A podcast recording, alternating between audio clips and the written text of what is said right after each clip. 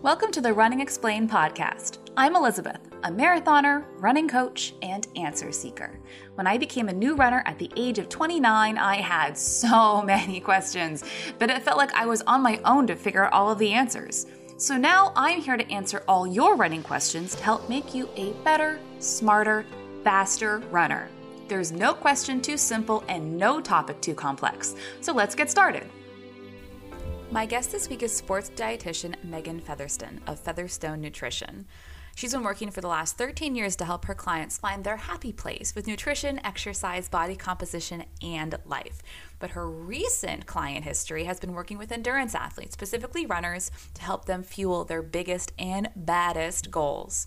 In our discussion today, we are talking specifically about gastric issues, GI issues, gastrointestinal distress whether it's nausea or pooping when you don't want to, or just the general discomfort that can come with having a GI tract that is unhappy.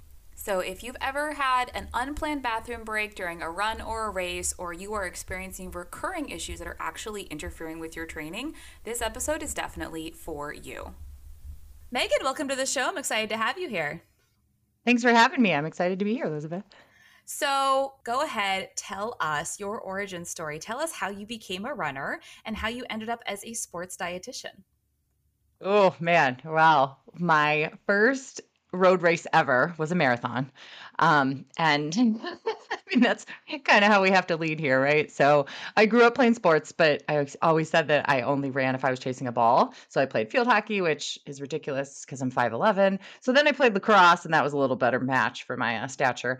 Um, but I was always the runner. I was always the midfielder. I was the one who did all the running. So it, I think it was probably a natural segue to then starting to run when you know we're done with school and we don't have our organized sports but we want to stay fit. So i uh, one of the girls that i played field hockey with actually ran the new york city marathon and she was always the one that took the group and hid in the woods and didn't actually run and i was always the one who only had like two people with them because they were like no Meghann really is going to run. Um, and i was like oh man if she can do it i can do it. So you know there we go and i signed up for the cleveland marathon that was 2009 and went through Hal Higdon's free training plan and uh, hopped out there and ran a 357 for my first marathon. Congratulations, that four hour barrier. Right, the infamous one. Yeah. And then this past weekend just ran my second 257. So since becoming a sports dietitian have applied a lot of the uh, principles and got curious about why things work and why they don't work and what we need to do to be the best runners and took an hour off my marathon time yes that's a bit well first of all congratulations because that's huge and second of all that is i feel like a very common story about how people ended up like oh i became a runner or i always had a, of interest in activity and they ended up in my specific field dietitian physical therapist whatever it is and saying i just wanted to figure out how i could be the best I could be and then figured out, oh, there's a whole career path in front of me for this.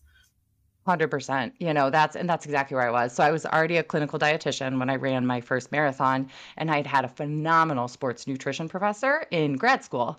So I already had that innate curiosity with it. And I really, um, attribute her to my interest in research based sports nutrition because she used to give us a topic every week. We had to write an essay and we it didn't matter if we were quote unquote right or wrong. We just had to find the research to support our viewpoint on it. And she was really the one who taught me research based how do you read studies? How do you interpret them? Sample sizes like you know was there sponsorship that altered the outcome? You know all that cool stuff that you know i still use to this day to help people um, so, you know, she got my nose kind of in the grind of that. And then I started, you know, immersing myself more in sports nutrition and obviously have have now made a full-time career out of it. There's so much information out there when it comes to there there's so much there are so many words that people say about nutrition related topics, let's put it that way. And learning how to not only read, like you said, actual research that has been performed, the difference between a study versus just like an analysis of a whole bunch of data somebody dumped on your lap. Who sponsored the data? How big was this? Did Gatorade sponsor it? Okay, right. well, we have to look at the bias there. You know, it's so funny as I was going through some hydration related posts a little while ago, all the research I kept finding was the Gatorade Sports Science Institute. And I'm thinking, well, I'm not going to ignore this but I mm-hmm. have to understand where the bias is coming from in who is performing the research. And I feel like so many um, people get confused with all of the messaging out there about nutrition because there are so many vested interests in industry that pushes certain research that they have found that their thing is the best. And for the average person who's just trying to figure out what to put in their mouths,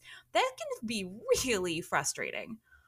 Absolutely. And I think, you know, the sports nutrition supplement industry is a billion dollar industry. So to your point, I mean, it's huge, right? And then there's, you know, one of the reasons I absolutely love following you is because your stuff is so research based and so meticulously put together, but useful, right? I think sometimes the research can be overwhelming, but the way you, you know, paraphrase it, it's very useful information. So, you know, I think that's what got me excited to chat with you today too.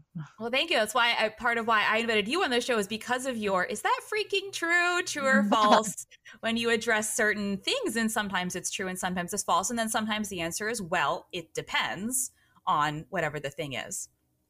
Absolutely. And nutrition, especially sports nutrition, is is almost always gray. It's very rare that it's black and white. Um, so I think it's important to throw out the facts so that people can decide where they personally lie based on some of the information that's out there. And, you know, again, like here's the info, guys, use it for what you will. Um, I started the Freaking True Fridays. It's been almost three years. It was like the new year and so in January it'll be three years. And um, I was, I was tired of all this like misinformation out there, and I'm like, man, you're in a position you could do something about this, you know. So that's where those kind of started, and people seem to love them. And every year I'm like, should we keep doing them? And every year everybody's like, yeah. So we just keep doing it every Friday.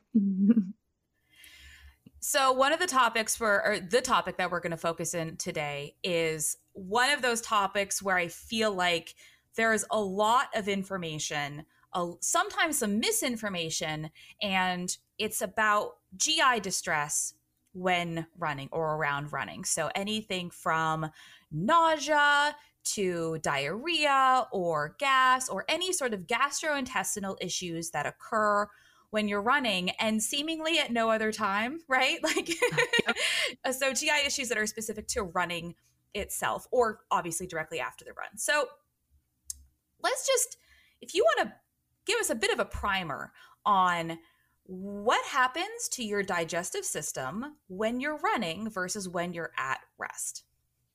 So I think it's important to note, and no shock to anyone, that you know our muscles and our lungs have the priority of blood, aka the carrier of oxygen, while we're exercising. So anytime that we start to increase the intensity, our heart rate starts to rise. You know, we're working harder. That blood is um, more preferentially sent to our muscles, to our lungs. So we're not getting as great perfusion or blood flow to our GI tract. So over time, as we push intensity, push intensity on some of these long runs or some of these workouts, that you know decreased blood flow to that GI tract makes it so much more common for us to have what you're saying the nausea, the decreased gastric emptying, the diarrhea, the vomiting, you know, in all sorts of things, or even just an abdominal cramp, right? So it could be something kind of little up to something completely like stop you in your tracks as far as running goes. Um, but yeah, it all has to go back to the, you know, whole blood flow to different areas of our body what are some of the most common and i know it's one of those things where it's like well there are many common symptoms and there are many possible causes behind this but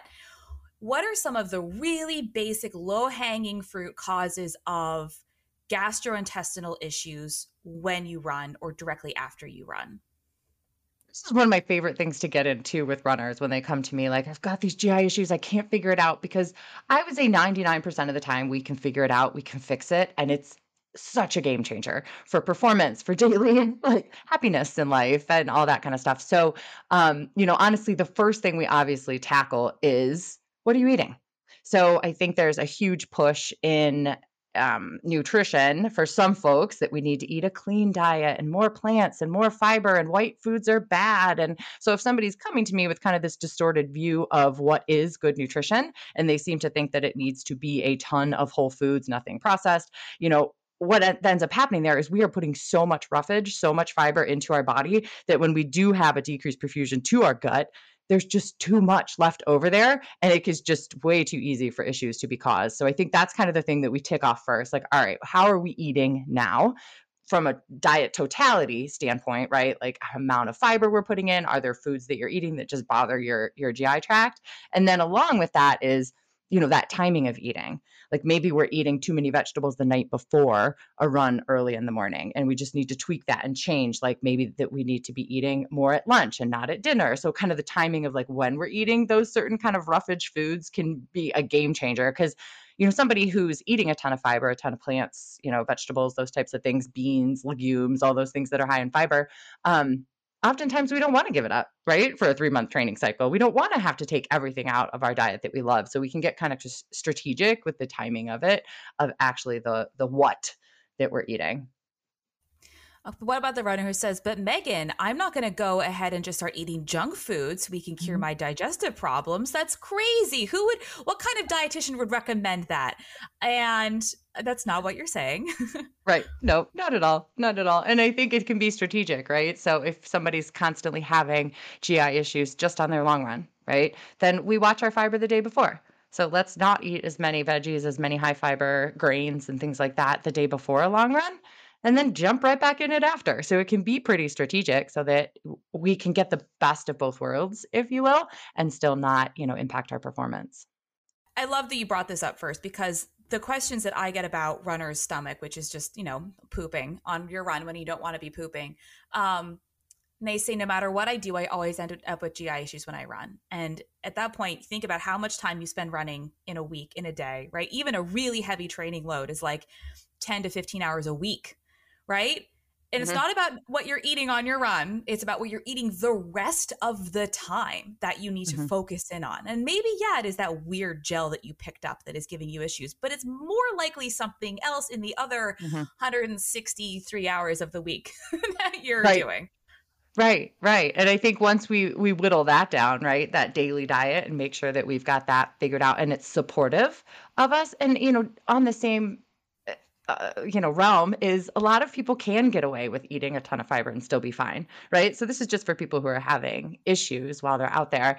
And if they're still having issues when we start playing around with the whole you know nutrition fiber aspect a lot of times the next place i hop to is hydration. So i see especially over the summer honestly 90% of people's GI issues are hydration. So kind of back to that perfusion of our GI tract, when we get dehydrated, when it's hot, we're even getting less blood flow to those areas. So it just becomes, I mean, our risk of GI issues when we're hot and dehydrated is just astronomically higher than when we're not getting as dehydrated on these runs. So a lot of times people's minds are like completely blown when I'm like, we need more sodium, we need more fluid, and we can get this figured out. I mean, I had some athletes that were able to successfully train over this crazy summer that we just had when they have never been able to do that. I mean, debilitating diarrhea after long runs that like kept them from not even wanting to train through the summer. And we were totally able to control it through hydration and, you know, significantly more sodium in their daily diet. So that was I would say oftentimes I see that hydration is even more of an issue than daily nutrition for a lot of my athletes. Are there general recommendations for hydration just for the the average athlete and how that might change in the seasons, right? Training in July versus in December. So for anybody that has noticed that their GI issues are worse in the heat, obviously that's going to be the hydration piece that's coming in there but a lot of times we're not correlating that so if you know you're listening and you're like yeah my gi issues are worse in the summer like that's probably from a hydration standpoint so if that's the case whenever i work with people first of all how's our daily hydration so sometimes it's that we're just losing so much when we're running, it's hard to keep up. But I would say a majority of the time, we're going into these runs dehydrated. So that's like one strike against you, you know, if you're already you're a sweaty person and then you're going into these runs dehydrated. So that's daily hydration. So let's make sure we're getting enough, you know, super basic, super easy, like half your body weight in ounces. Let's make sure we're getting that plus anything that we're losing on runs. So for people who have these issues, I always try them to get them to understand what their sweat rate is. So we'll have them weigh in and out around an easy 1-hour run, right? Don't go to the bathroom, drink anything, you know, between those weigh-ins and we can figure out how how much are we losing? Because that can be a real eye opener for some people. Like, holy crap, I need to drink an extra 25 ounces of fluid for every hour I run. Like, no wonder I'm getting behind the eight ball. So, really daily hydration and then understanding that sweat rate has been just a game changer for for a lot of folks over the summer. Before history is written, It's played. Before it's frozen in time. It's fought one shift at a time. Before it's etched in silver. It's carved in ice. What happens next will last forever. The Stanley Cup Final on ABC and ESPN Plus begins Saturday. It's pretty unbelievable what the research says about the not only the variation in sweat rates, but just what the average sweat rate is. I think the average sweat loss rate is something like an a liter per hour. Mm-hmm. which is mm-hmm. you think about a liter of liquid that is a lot of liquid and you're losing that per hour on average and some people i am a, a sweatier sweater i lose more than that it is a shocking amount of fluid to lose and when you start actually like quantifying it and holding up a you know, liter bottle of whatever, two liters, and saying, oh my God, I'm losing this when I run for an hour, hour and a half. Of course, you're dehydrated. Mm-hmm. Mm-hmm. Yeah. And I think along with not just the fluid we're losing, but how much sodium we're losing. So, what I've found is people who are saltier sweaters are more prone to having those GI issues more quickly. Um, so, a lot of times it's making sure that we understand that piece, which you know i've got a company in in pennsylvania that we we do like sweat testing with i know there's some other companies out there too so for people that like are really you know debilitated by this and they're telling me they're salty sweaters sometimes it's really good to actually get those numbers you know to know like oh my gosh i need an extra 3000 milligrams of sodium every day in the summer like more than double what our body you know typically needs quote unquote needs on a daily basis. Um, so it can just be incredibly eye opening to to understand that more, to be able to tolerate that training more. What about for runners who only get GI issues on intense efforts? They say, "Well, I do do a speed workout." And afterwards, or at the end of it, like, oh, I need to find a porta potty, like right away yeah, and I think, you know, we we play with all of that, right? Like how much fiber was around, like did we go into it hydrated? And then the other thing too is, you know, fueling during. I typically don't have people fuel during those higher efforts. So like anything um, threshold interval paces, if we try to take a gel during that time, we just don't have the GI perfusion to actually digest it. So it ends up just being dumped, right? And then it can go through us too quickly. So a lot of times it's just making sure that, you know, we're not using gels during some of those efforts um, and that we're going into them well hydrated. And then, you know, sometimes for some people, it's the nature of the beast. We're always going to feel a little bit crummy after certain efforts.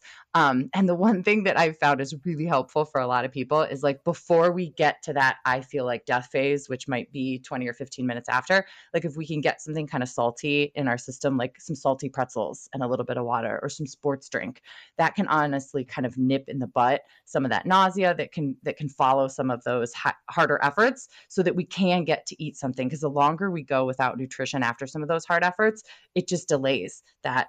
It, it prolongs those feelings. It prolongs all those issues. Um, so it sounds kind of counterintuitive, like no, get something in your system immediately, because that's like the last thing your body feels like it needs.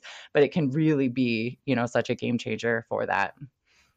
Are you seeing any uptick in specific kinds of GI issues now with the proliferation of low carb or high fat diets that maybe you weren't seeing a couple years ago? Oh, that's a good that's a good question. You know, I think I would say one thing that I'm seeing a lot of is people like going into runs fasted or trying to um, perform for a decent amount of time before taking a gel, like pushing off fueling till the very end of a long run. And that whole scenario is just exacerbating GI issues. So, you know, there is something to the fact that we do need to train our gut. So, if we're feeding ourselves before a run, if we're fueling early in runs, our body's going to get used to how do I deal with this? How do I digest this? How do I use this? And it can actually help decrease GI issues versus somebody who's constantly going into runs fasted, constantly not fueling. So then when you do fuel, yeah, it doesn't work. You know, it's too too late. You're, you know, behind the eight ball there. And then also your body, you haven't like practiced this. You haven't showed your body what it needs to be doing and worked on it together truthfully um, so i would say probably that's the biggest thing that i've seen correlated with um, with gi issues would just be more of that whole like intermittent fasting or fasted running and things like that yeah. But that's a big eh, that's kind of that's a self-fulfilling prophecy for a lot of people. They say, well, I a lot of runners find running because they want to lose weight and there's a lot of messaging about intermittent fasting like you said and weight loss and they so they start running fasted and that's not good for your performance nor necessarily the best way to lose weight either so it's double mm-hmm. whammy against you but then when they do start feeling on their runs they say oh but i have gi distress so i have to run fasted or else i get nauseous or have diarrhea or throw up and then they say i just can't my body is special i'm the only person i I cannot eat anything when I run. And I've actually heard people say, I can't even drink water when I run because I get so nauseous. Yeah. And I I'm laughing because we've all heard this, right? Maybe we've even said it at some point in our careers or or something. Um and you know, honestly, I always turn it back and be like, what are the goals? Right? I mean, if our goal is to PR in a marathon, like we can't do that fasted. So what do we need to do now to get you to tolerate those things? And truthfully, the other thing that's really helpful is just water on runs can actually exacerbate GI issues. Like we're going to actually absorb that fluid faster, better. It's going to empty from our stomach faster so we don't have sloshing if there's some sodium and some glucose in there as well. So a lot of times I'm like, yeah, I, I can't drink water on long runs either. Like get rid of the water. Let's get some electrolytes in there. Let's try a new product.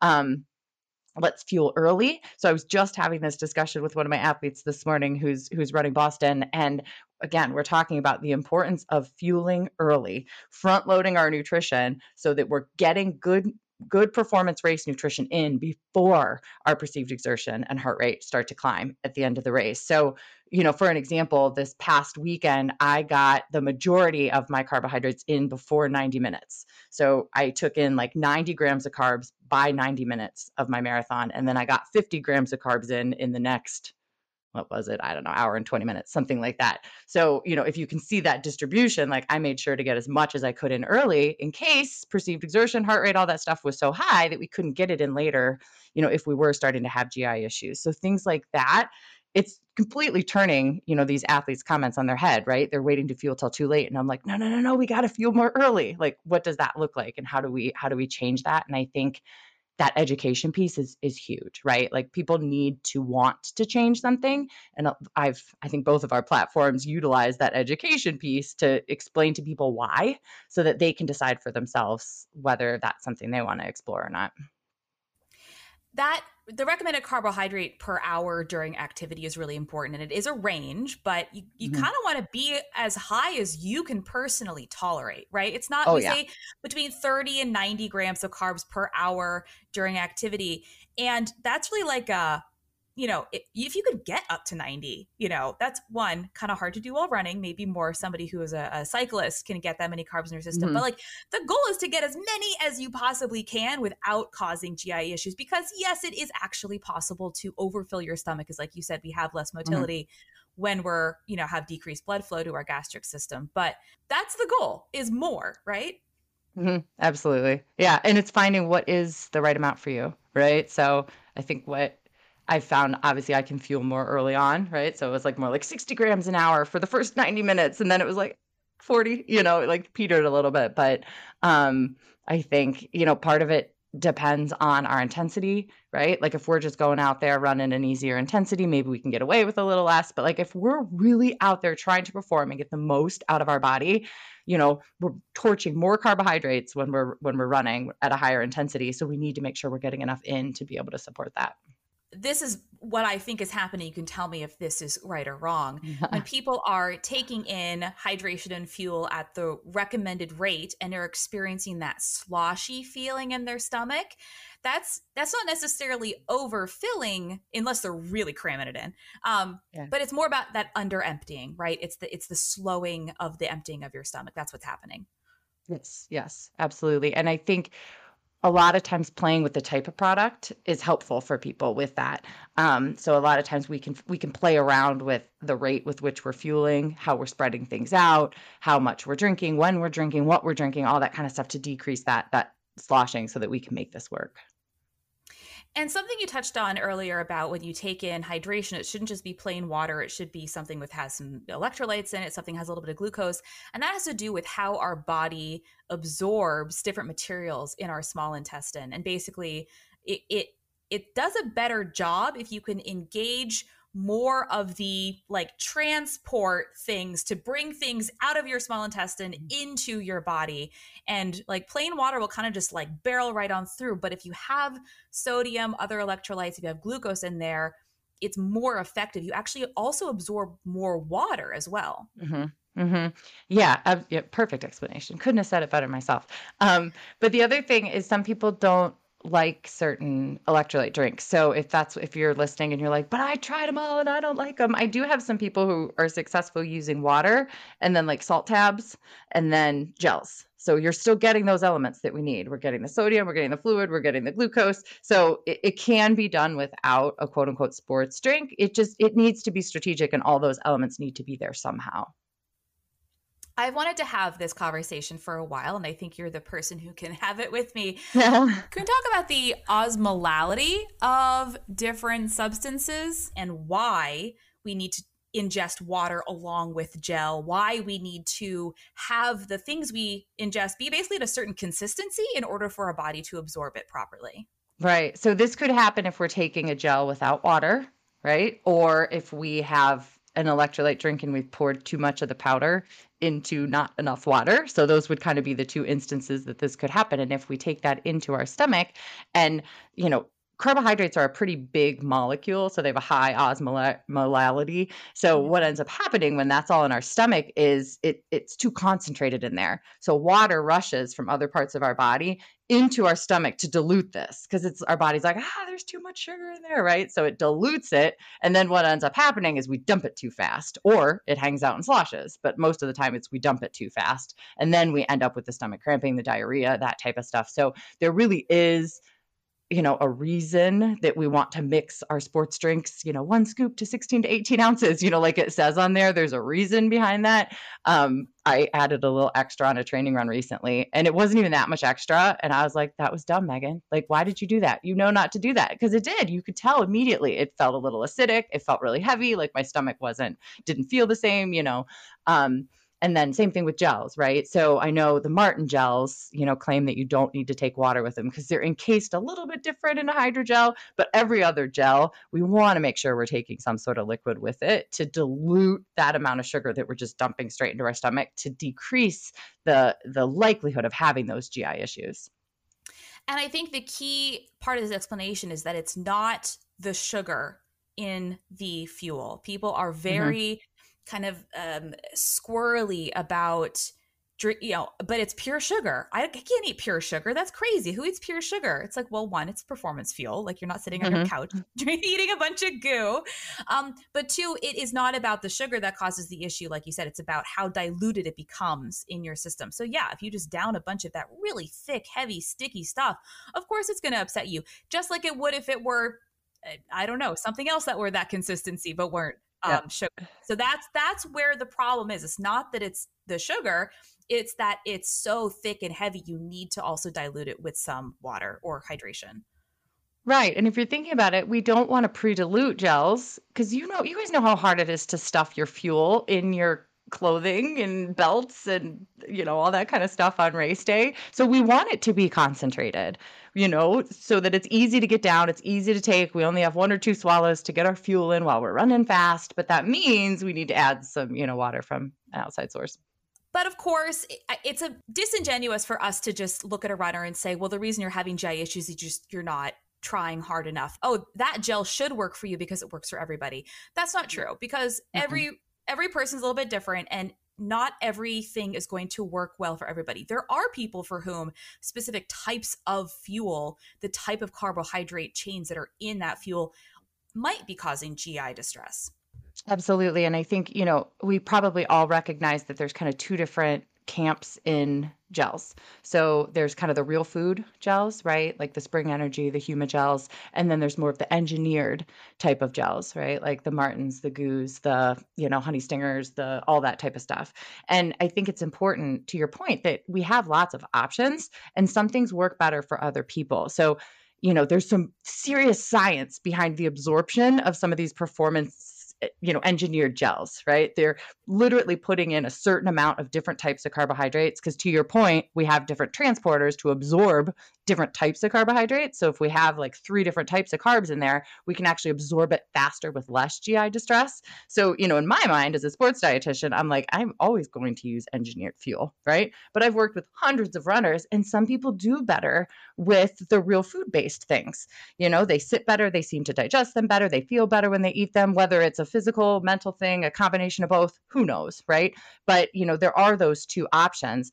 I do have some people that use the real food type gels that don't tolerate them because they are higher in fructose, which sometimes causes issues for people with really sensitive GI tracts, and they are absorbed a little slower. So people need to take them a little earlier, you know, if they're using some of those real food things. But you know, there's nothing wrong with either of them. To your point, we just need to figure out which one sits best in our own GI tract and at different intensities. So we need to be practicing taking these at race pace, you know, um, versus easy runs, just to make sure it works both both ways. I don't know. This is not one of those questions where I already know the answer. Um, I genuinely don't know. Uh, are there any sex differences between men and women when it comes to what we can and cannot tolerate? Or are there any menstrual cycle implications for how women might need to change their fueling during their cycle?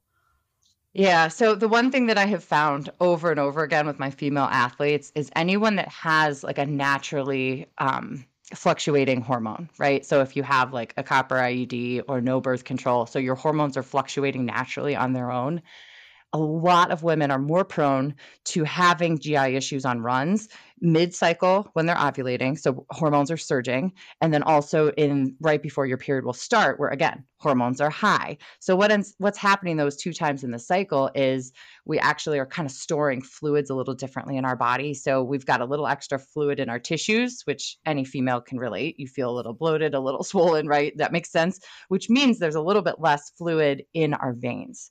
So it makes us more prone to dehydration, decreased perfusion to our gut. So that's a piece of it. And then also, as you know, you know, there's increase in like prostaglandins and different things that, you know, cramp our uterus around the time of our cycle. So if that's going on, that's totally hitting all the GI, you know, your small intestine, your colon, everything around there. So it's like like a double whammy that, you know, we're you know making hydration or dehydration worse plus then we have these hormones that are like literally trying to contract our gi tract which make it worse so i absolutely see hormones for some runners it's like predictable that we know if we have a workout around the mid cycle or right before our period starts that we're going to have more GI issues. And in that case, we do everything we can to mitigate the hydration piece and watch our nutrition and just know we need to know where the porta potties are those days. You know, there might just be issues more often during those times, but it's really, I've found in enlightening for female athletes to understand that and to be able to predict that so that they know, like, I did everything I could and just got through it and tomorrow's going to be better, you know, and just trying to keep a good outlook on it. So, in those situations, would you recommend increasing hydration, I assume, to counteract the dehydration that is because we're like we're bloated. Which and that brings up a good point because you do you feel bloated and i think intuitively a female you're like i'm not going to drink as much i feel so gross and that's making it worse. So kind of our intuition during those times is actually counterintuitive to our performance. So there is some good research. If we increase salt we increase sodium it's actually going to pull some some fluid back into our our you know veins so that we can transport, you know, more oxygen, all that kind of stuff, you know, have better perfusion to our gut. So again, totally counterintuitive when we're feeling bloated to eat more salt, drink more electrolytes, you know, but um, that can be one piece that makes it more manageable. Going back to the timing of how we just not eat in general, but thinking about the timing of fueling before a run, because and I am also a big proponent of saying like you need to eat before you run. You can't run fast. You need to eat either just a little tiny snack some runners do need a little bit more digestion time. Some runners do are fine eating a granola bar as they're walking out the door. For runners who are experiencing GI issues, do you have a general recommendation for what their pre-run fueling might look like? Yeah, and timing is a big piece of that, right? So I do have some people that need to make sure they're eating, you know, 60 to 90 minutes before most runs. Um, but then also finding the type of carbohydrate that sits well. So I think my classic example is, you know, a bagel and six graham crackers are equivalent actually four graham crackers. A bagel and four graham crackers are equivalent as far as carbohydrates go. But if you think about eating a bagel and how heavy that sits versus four graham crackers, I mean, I could probably eat eight graham crackers and still not feel as full as I do from a bagel. And maybe that's a personal thing, but I've, you know, seem to find it with other people too. So it's, I use that as an example because there's certain foods that are going to sit and you're not going to notice them as much in your stomach as you're headed out the door. So it's trying to find what that is for you. You know, for a lot of people, oatmeal sits kind of heavy. Maybe it doesn't for other people. You know, maybe a slice of toast feels better than half a bagel or to your point maybe a granola bar feels good you know or a lot of people use um those like fig bars like fig newtons but there's another brand that has like two in a package that a lot of people use. So it's trying to find what you're willing to eat that sits well as you're headed out the door and then also playing with that that timing um too. But i think again to your point from earlier you know is a pop tart is a graham cracker like a health halo food? Absolutely not. But it's exactly what your body needs to go accomplish this run. So I think we need to understand the intention of the types of foods we're eating and be more flexible with our approach just to make sure our body's getting what it needs. Mm-hmm. Um, and I, I love that you brought up the bagel. I the thought of eating a bagel before a run for me is mm-hmm. like a I would rather eat almost anything else in the world because it just sits like a rock in my stomach. They do. But of course, yeah. there are runners who swear by it and I'm like, "All right, I'm not going to if it works for you, I'm totally not going to change it, right? Let's let's move forward with the bagel strategy." Mm-hmm. But what's interesting but we talk about running and nutrition and all of this is that I don't I don't ever encourage somebody to become a calorie counter. Like, obviously, one, I'm not even qualified to go there. But two, that can also lead down a, a, slippery slope for some people. It's not something I encourage people to do. But becoming an informed consumer about what you're putting in your body. So, learning how to read a nutrition label and say how many carbohydrates are in the serving, looking at the back of your gels, like say, okay, I need 60 grams per hour of this thing. These are my fuel options. Oh, this one only has 18 grams. Of course, it's not getting me to where I need to be. When I talk to my runners and they tell me what they're eating on their runs, I Google it in our meetings and say, that's not nearly enough carbohydrates. Of course, you're bonking mm-hmm. on your long runs. Yeah, I totally I I couldn't agree with that whole sentiment more cuz I I agree. I don't it's too prevalent for us to get too obsessed with numbers, right? Like I think the typical runner personality can easily go down a slippery slope with, you know, calorie counting and those types of things. So I totally agree with you. I want to inform people about what their body needs, but, you know, never track to those numbers. You know, for example, the carb loading guide that I put out recently, the science is clear. We have to get a certain number of grams of carbs per kilogram of body weight. Like it's just so clear. So, you know, some people could look at that and be like, oh, she's, you know, wants me to count grams of carbs. But truthfully, it's more of an education piece of like, it's just unequivocal that we have to get a certain amount for our body size. So here's what it is. And then we break it down into chunks. So like 50, 50 gram carbohydrate servings is how I kind of chunked it up so people can just I need 9 of those today, I need 10 of those today and just make it easy. So to your point, we need to inform people about like what does have carbs? You know, what is higher in carbs and lower in fat to try to carb load with without, you know, being completely obsessed with those numbers. Something I've seen um, a couple times in talking about runners and their fueling strategies is they say that they bring a protein bar or eat a protein bar, have a protein shake before their run, protein bar in their run. And protein is is a very important macronutrient. Protein is not what we're looking for when we're on a run. Agreed. Agreed. So I mean, I think if we're out there for over six hours, they say we might need to add a little protein in, but right, not for most of us marathoners. Um, we need carbs. So carbs are what fuel our body, carbs and fat, but our body has plenty of fat stores to tap into. We don't necessarily need to take in fat during a run because I think the important thing, and to kind of link it back to our you know chat today about GI issues, is protein and fat stay in our stomach longer than carbohydrates. So if we're just eating carbs, they're going to dump pretty quick out of there, especially if they don't have fiber in them.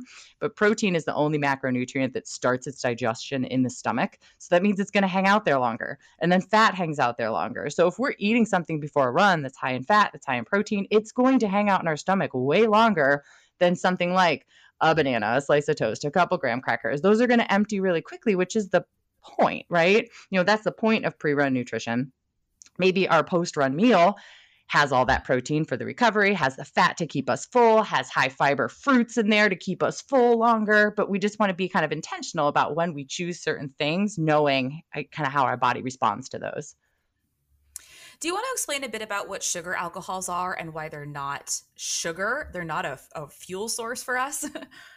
That is a really good one. So, you know, to get totally nerdy, like if you looked at the molecule of sugar under a microscope and you looked at like a molecule of a sugar alcohol, they look very, very similar. So, what that means is that our body senses them both as sweet, but the the sugar alcohol is changed just enough that our body can't figure out how to digest it, how to absorb it. So whereas our, our small intestine has some transporters to pick up real sugar, it doesn't recognize those sugar alcohols. So they just go right through us, which for a lot of people means bloating, gas, distension, diarrhea, GI issues. Not everyone feels that way when they take in sugar alcohols, but um, I remember back in the day, Nuun used to have sugar alcohols in it, and I'm like, this is ridiculous. They they finally took it out. It's just stevia I, now. I but it was like it was sorbitol, which is like a, yeah. a one that like ferments pretty uh, aggressively in your gut. Pretty good, right? Yeah. So a lot of these, you know, new protein bars that are low carb or low net carb, they just dump sugar alcohols in there so that they still taste sweet to us, but that our body doesn't actually absorb them. Um, so, you know, honestly, I say if you if so sugar alcohols typically end in ITOL. So sorbitol, erythritol, you know, if you see that on the label, run away from it. I don't think that's anything any runner needs to be consuming while they're running or right before they're running. I mean, that's just a recipe for, you know, bloating and gas and, and GI issues for a lot of people. Um, kind of a personal choice if you want to consume it in your daily diet or not. But I have had lots of people coming to me with crazy GI issues from sugar alcohols. And I think the point about this whole conversation is that it really, if you are somebody who's, you know, it's it's normal to occasionally experience GI distress on a run, right? Like if it happens every so often, welcome to the club. If this mm-hmm. is a normal occurrence, if this is frequent, if this is interrupting your ability to train in a meaningful way, it will take an examination of what you're eating, drinking, ingesting, not only on your run, but in the rest of your you know daily life. Like look at the label. Mm-hmm. look for those oses or all the altitols or you know mm-hmm. look for are, is the thing you're eating is it 18 grams of fiber? Oh and you just ate it right before you walked out the door for your round like maybe that was you know so like it, it takes being a little bit of a detective if you are trying to figure it out on your own but then of course if you can't working with a dietitian is really that next step Mm-hmm, mm-hmm. And I agree with you. One of the things that's so tricky about GI issues, like daily GI issues, not just during a run, is our transit time from mouth to other end, right? Is so variable, not just person to person, but day to day in the same person. Like we were saying, protein changes it, fat changes it, fiber changes it, hydration changes it, hormones change it. So, in order to identify like what's truly causing the GI issues, you to your point, really have to be a detective to try to figure this out. And we probably do need to keep some just written like food diaries of like what we ate and timing to really try to figure it out. And I mean, you know, 95% of the time we can and we will figure it out, but it's not easy. Like it does take some commitment and some time to figure it all out.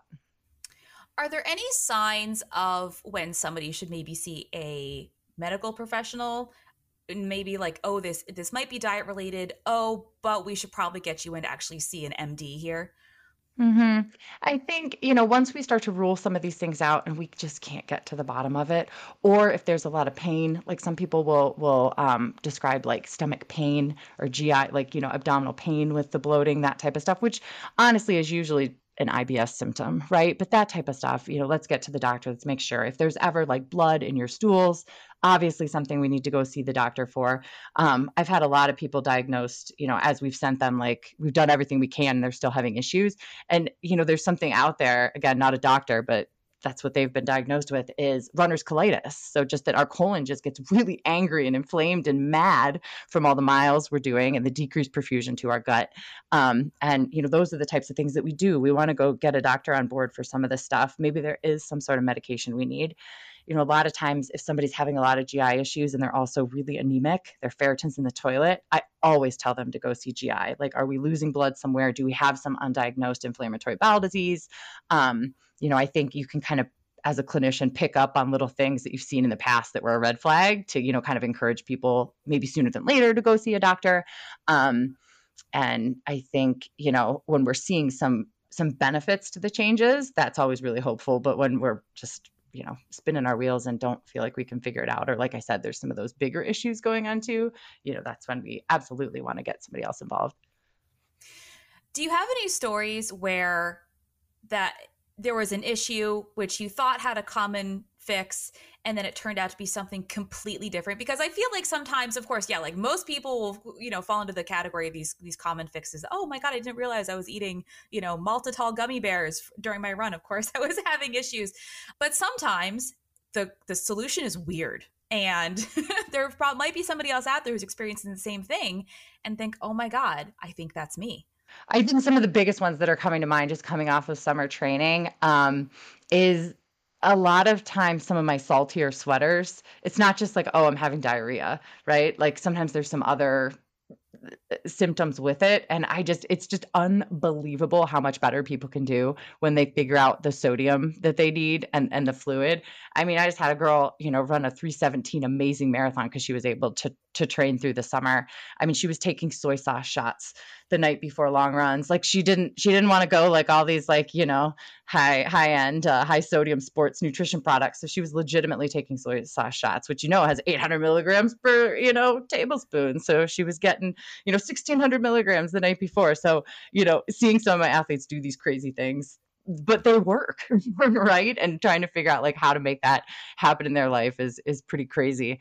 Um you know from that standpoint that would be more of like a, a sodium example. But i'm trying to think i mean obviously pro, the protein bar thing is a huge issue right now i see that a lot um not crazy novel but people just not understanding why I look. I often hear I feel 6 months pregnant all the time. My stomach is huge by the end of the day and then we realize they're taking in just ungodly amounts of added fiber and sugar alcohols which, you know, to our earlier conversation, they ferment.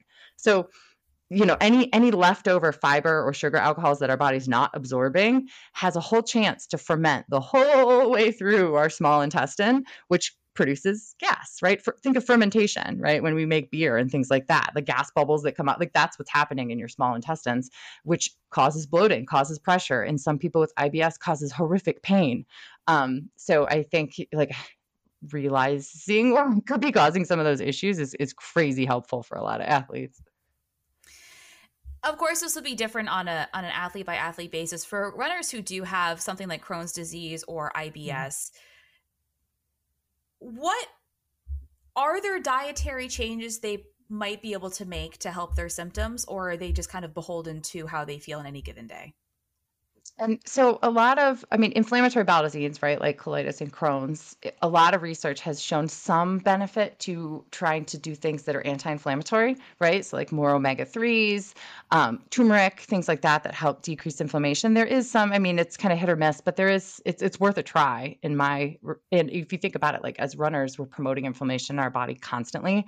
So, you know, our typical diets don't get a ton of anti-inflammatory um, properties. So focusing on that can be really beneficial um, for a lot of people. But then also, um, individual diet changes. So a lot of people, especially with IBS, you know, there's certain foods that always bother them. So we make sure we're super strategic not to get those in before long runs, before workouts, you know, not that we can never eat those things, but just being really strategic about when and then also how much. So like dose makes the poison, right? You know, if if we're eating a little bit of something that bothers us, we might be fine, but if we're eating too much, so just really trying to figure out, you know, what that looks like for everybody.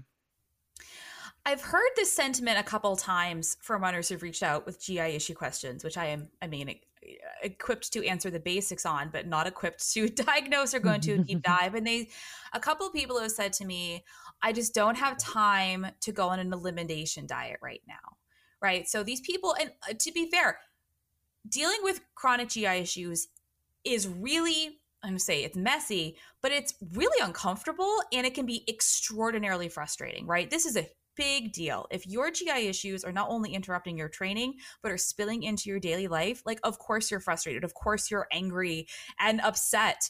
Mm-hmm. Um, but do, do people necessarily have to go on an elimination diet to figure out what might be causing the issue? I love this question because I probably don't agree with mainstream. I don't think so. I do not think elimination diets are the main, the first response for runners. Um, you know, that's obviously what they do for for allergies, and very clinically we do elimination diets. But what I have found, if I can get eyes on somebody's nutrition, we can pick things out and start to play with little things before we say like cut out all gluten, cut out all dairy. You know, that's like last dish resort in my in my eyes. Like usually we can pinpoint things way before we have to do something drastic like that. I just think cutting cutting out a huge source of solid nutrition for someone whose energy expenditure is so high like most runners it just that's just worrisome to me so if we can avoid that i always try to try to see if we can pinpoint things without having to do a total elimination because you're right and your athletes are right like it's hard it's really hard is underfueling also a cause? Just in general, if you are not eating enough to support your caloric needs, it, can that be a cause of GI issues? Yeah, yeah. And oftentimes that's kind of like a red flag to me, right? Certain language that I'll pick up from people, and then just this constant complaint of GI issues 24 um, 7. Yeah, it can absolutely be a result of underfueling. Okay, so if somebody's listened to this episode and said, all right, I've had these issues and I'm willing to put on my detective hat and do a little sleuthing in my diet. It sounds like the recommendation here you would say time to keep a diary that lists your food and your symptoms and just track that over time. How would somebody go about mm-hmm. knowing what to track, what to say, what notes to make for their diary? Mm-hmm. And it would just be something super simple, literally on a piece of paper or in your phone notes or in a Google Doc, right? Is just what you ate and the timing. And then literally like if you're just chronologically writing it in in order for the day, write in when you have the GI issues, you know, and you know, oftentimes it's the meal two meals ago that caused the problem, not what we just ate. That's very rare. So you can kind of start to put those things together. And then also add on there the hydration piece. You know, too often we're not just seeing the nutrition, but also the hydration piece. And then if we want to get crazy, I have females put their day of their cycle on top of it, right? So we can see if it's changing related to hormones at all from that. And then we want to track our fueling, what we're eating during runs. And then the other thing that we haven't mentioned that I see sometimes is people who are overusing like NSAIDs, like Advil or Aleve. Sometimes that is like the icing on the cake to GI issues. So just taking a look at, at things like that and things you're taking that might, you know, be exacerbating already prevalent GI issues. Something you mentioned earlier, but we didn't really talk about, was um, were side stitches, abdominal cramping. Uh, side stitches different from abdominal cramping, like it's not your stomach that's cramping, but you get a side stitch or a side classic side cramp. Mm-hmm. That is sometimes caused by an irritation of the gut lining. Sometimes, sometimes it seems like it could be related to core weakness, but sometimes it is your gut. Mm-hmm. Right. And that one's a tricky one too. Like, is it your breathing? Is it your diaphragm? Is it, like you're saying, like some core weakness or a psoas problem? Or is it your GI tract? That those ones can be some of the trickiest ones, truthfully. For people who experience heartburn frequently, um, maybe on their run or just in their daily life, would that be something that might be diet related as well? Absolutely. Yeah, yeah. And one of the girls I ran the race with over the weekend was having some heartburn issues that kept her from from getting where she wanted to go. So we've been like literally working through that for the past couple days. She like contacted her doctor and has a plan of like when she should try to take Tums and we think maybe it was the electrolyte drink she was she was taking, but she never had it in practice. So yeah, there's absolutely things that we can play with to make sure that we get on top of that too. Another thing I think it's important to understand is that we always say like nothing new on race day, nothing new on race day. Um, but as we find our tried and true things that work for us, sometimes companies go ahead and reformulate what they're doing and they don't always announce it.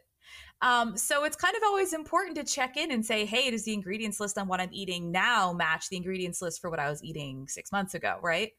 Mm-hmm, mm-hmm. That Nuun example was a perfect example of that, right? Um, and yeah, a lot of a lot of companies will change things, whether it was their choice or they couldn't get you know certain products in. Um, but I think we're the the masters of our own bodies, right? So if you notice something doesn't feel right and you feel like nothing has changed, that's where we'd kind of you know want to put our detective hat on again and kind of look at those individual products. Is there anything else that you think that runners should know about GI issues, just in general? I think we covered the main you know aspects of what causes it but i think you know we've mentioned it a couple times and i really want to hit it home is you don't have to live with gi issues. There is a solution. There is a way around it it's just when are we ready to put in that time and energy to figuring out what it is and trial and error with certain products, right? Like if you have issues in the summer, we're heading into the fall, like are we going to be able to figure it out right now? Maybe a little bit, but we won't be able to test it till next summer, you know? So it's it's it's understanding like when we should try to intervene and and whether that's in season, whether that's out of season, and then um, got to be ready to want to make those changes because it does take a little bit of effort, but it's totally worth it because you don't have to live with those issues and i think that's one of the key points is that it does it does take time and it does take effort not only because we have to wait for our digestive digest, digestive tract to move at the rate at which it moves which can be hours and hours and hours um, in some days but that it's not going to be a quick fix. Maybe it is. Maybe mm-hmm. all you needed to do is tweak one little tiny thing and you never had GI issues again. But for some people, this is going to be a process that there are going to be some steps forward, there are going to be some steps back. And that's frustrating, but all part of what needs to happen. Absolutely. So, Meghann, if somebody is saying, "Well, you know what? I don't, I can't detect this on my own. I want a professional to help me," um, you are a dietitian who is um, highly qualified in this field, and I think you're taking new clients. Is that correct? Yeah, yeah. There's always a couple week wait to get signed up. So if you want to work together, sign up sooner or email me sooner than you actually want to get started. Um, but yeah, all my information's on my website at featherstonenutrition.com. Um, lots and lots and lots of free resources and education on Instagram, again, at Featherstone Nutrition. Um, and, you know, absorb it all, soak it all up, ask questions. I love to answer them. um, and yeah, let's let's get you doing your best, feeling your best, and running your best. And something you mentioned earlier, you have that free carb loading guide. This is one of those things where if somebody has been a little carb avoidant during their entire training cycle, is it recommended that they go ahead and do a big old carb load in the three days before their race? Or maybe this is something that they wait until next cycle to really dial in on?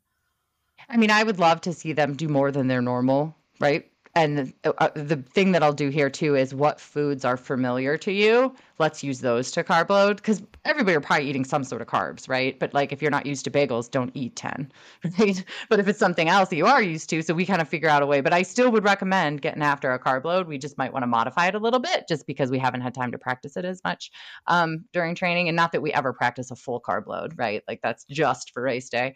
Um, but yeah, the the guide that I mentioned a couple times is up. It's free on my website. You can just download it. There's a link on Instagram too to download it. I've gotten some amazing feedback on it over the past two weeks. It's been so fun to hear people's success stories and how much better their races went. And, uh, you know, I've said it once, I'll say it again like, carb loading is stupid easy. It does not have to be hard, but people don't nail it. And that's why I put the guide together because I was like, guys, this is so easy. It's such a performance enhancer, like eight to 10%, you know, on your race. Um, so um, it's just really exciting to see people doing well. I, think it was on, I forget what I was on some forum and somebody described carbs as legal dope. like, yes.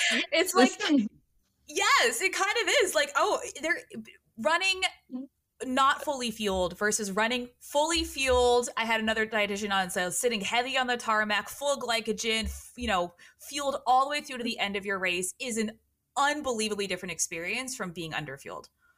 Oh, 100%. 100%. Literally mile 18, some guy ran up on me on a Sunday and was like, I downloaded your carb, lo- carb load guide. I got 500 grams of carbs in yesterday. And I kid you not, he and I were giggling at mile 18, running like a 640 pace, laughing, laughing, passing other people. He goes, but he didn't carb load, but he didn't carb load. like he's like talking smack to people as we go by him. And it was just hilarious because truthfully, that's when most people are hitting the wall. And he and I were just like ready to roll, like heading to the finish. So it's pretty cool.